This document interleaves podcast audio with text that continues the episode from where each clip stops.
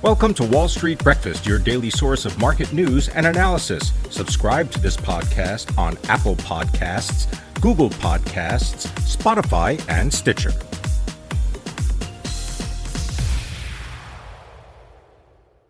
Good morning. Today is Tuesday, February twenty-second, twenty twenty-two. I'm Pim Fox. Coming up, our top stories include Russian troops are on the move in Ukraine, Fed officials debate the size of their next rate increase, and viewers give the Olympics the cold shoulder. Those stories and more, but first, let's get caught up on markets.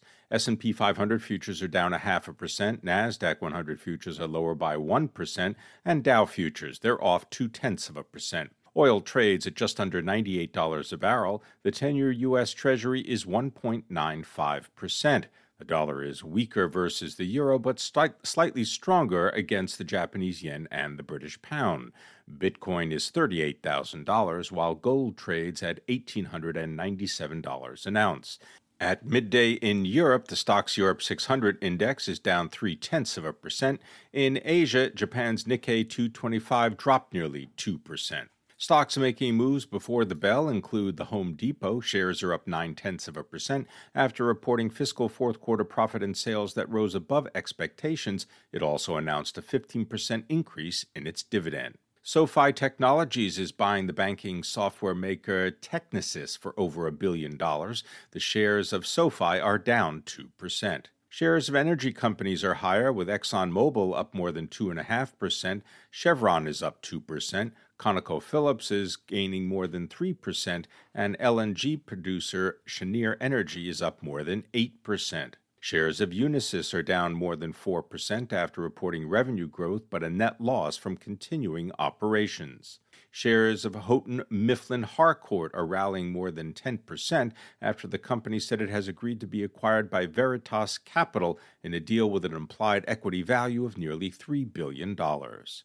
Macy's reported fiscal fourth-quarter earnings and sales that outpaced analyst estimates. The retailer also approved a new two billion dollars share buyback program. It's also rejecting calls from the activist investor Jana Partners for it to split its e-commerce operations from its stores. Shares of Tegna are up five percent following reports that the television broadcaster is in advanced discussions with Standard General, one of its largest shareholders, about a potential buyout. Shares of Volkswagen are up nearly ten percent after reports that it is looking into a potential listing of its sports car maker Porsche in an initial public offering. Coming up, Agilent Technologies, Cadence Design Systems, CenterPoint Energy, Expeditors International of Washington, Medtronic, Palo Alto Networks, Public Storage, and Realty Income release earnings. The S and P Case-Shiller twenty-City Home Price Index for December is scheduled for release. I H S Markit releases its Manufacturing and Services Purchasing Managers Indexes for February, and the Conference Board releases its Consumer Confidence Index for February. Now our top stories. Russian President Vladimir Putin has ordered Russian troops into Ukraine after recognizing two Moscow-backed separatist regions. In choreographed televised events, the Russian president moved towards formally acknowledging the sovereignty of the rebel enclaves in a unilateral attempt to redraw Ukraine's borders.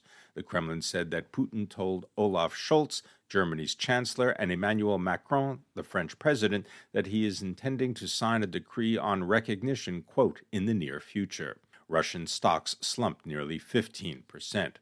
President Joe Biden also signed an executive order restricting American business in Ukraine's breakaway regions. Germany said it will halt authorization of the Nord Stream two gas pipeline over Russia's actions in Ukraine. French air carrier Air France said that it has canceled flights between Paris and Kiev. Deutsche Lufthansa is halting flights to the city of Kiev and Odessa in Ukraine until the end of February. Federal Reserve Governor Michelle Bowman said Monday that she was open to lifting interest rates by more than the traditional quarter point at the central bank's next meeting in March. Bowman's comments came after several officials on Friday pushed back against the idea of a half-point increase in the Fed's benchmark short-term interest rate. The bank is almost certain to start lifting interest rates at its March fifteenth and sixteenth meeting, with most officials who have expressed views backing a quarter-point increase. Any increase next month would be the first since twenty eighteen. Economists at J P Morgan Chase said the Federal Reserve would likely raise interest rates by twenty-five basis points at each of the future policy meetings until March of twenty twenty-three. That would mean nine consecutive rate increases to two point two five percent by March of next year. And the Beijing Winter Olympic Games drew the smallest average U S primetime audience ever recorded for the Olympics since N B C Universal began broadcasting the event decades ago. In other news, Germany's producer prices skyrocketed twenty-five percent in January in the sharpest annual growth on record. Investors have pulled nearly one hundred sixty billion dollars from money market funds and seventeen point five billion dollars from bond mutual funds and exchange-traded funds in the first seven weeks of the year. The drawdowns are already on pace to be the biggest in at least seven years. Heavy tugboats reached the Felicity Ace, a merchant ship with a hold full of German luxury cars that has been drifting ablaze in the Atlantic for nearly a week, but bad weather delayed the arrival of other ships needed to steady the vessel and stop the blaze. The intensity of the fire has weakened, but the ship is still burning and too hot to board. The fire also seemed to have spread inside the ship to below sea level. Northern Europe has been battered by its third major storm in five days, with heavy rains and high winds killing at least two more people, disrupting travel and prompting hundreds of flood alerts across a region still recovering from last week's hurricane-force winds. Tens of thousands of container loads of cargo that would normally move on railroads is being hauled on American roads as companies look to detour around supply chain bottlenecks. U S intermodal transports, in which railroads carry containers and truck trailers, were down nearly twelve percent in the first six weeks of this year from a year ago. That's according to the Association of American Railroads. Canada has extended the use of the special emergency powers invoked last week by Prime Minister Justin Trudeau to block protests which had paralyzed the capital and disrupted cross-border trade. Carl Icahn has launched a proxy fight for two board seats at McDonald's as the investor pushes the fast food chain to require its suppliers to change their treatment of pigs. H S B C's profit surged, but the bank took a hit from China property investments. H S B C reported its highest annual net profit since twenty eighteen. The bank also said rising interest rates were likely to boost future returns. Marathon Petroleum said it has extinguished a fire at its Garyville refinery in Louisiana. The incident could threaten to reduce fuel supplies and raise pump prices. More than ten percent of the refining capacity in the region is already idle for repairs and other maintenance work. U K logistics retailer Clipper Logistics said Monday it has agreed to a possible takeover by U S-based G X O Logistics in a deal valuing the company at more than a billion dollars. Tempur Sealy raised its dividend eleven percent, and K B R increased its dividend nine percent.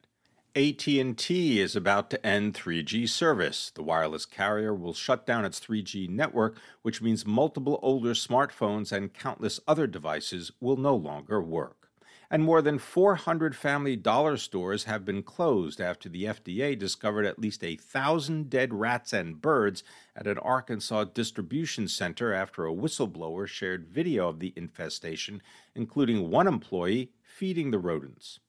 And an oceanfront estate in the exclusive Malibu enclave of Paradise Cove is coming on the market for one hundred twenty-five million dollars.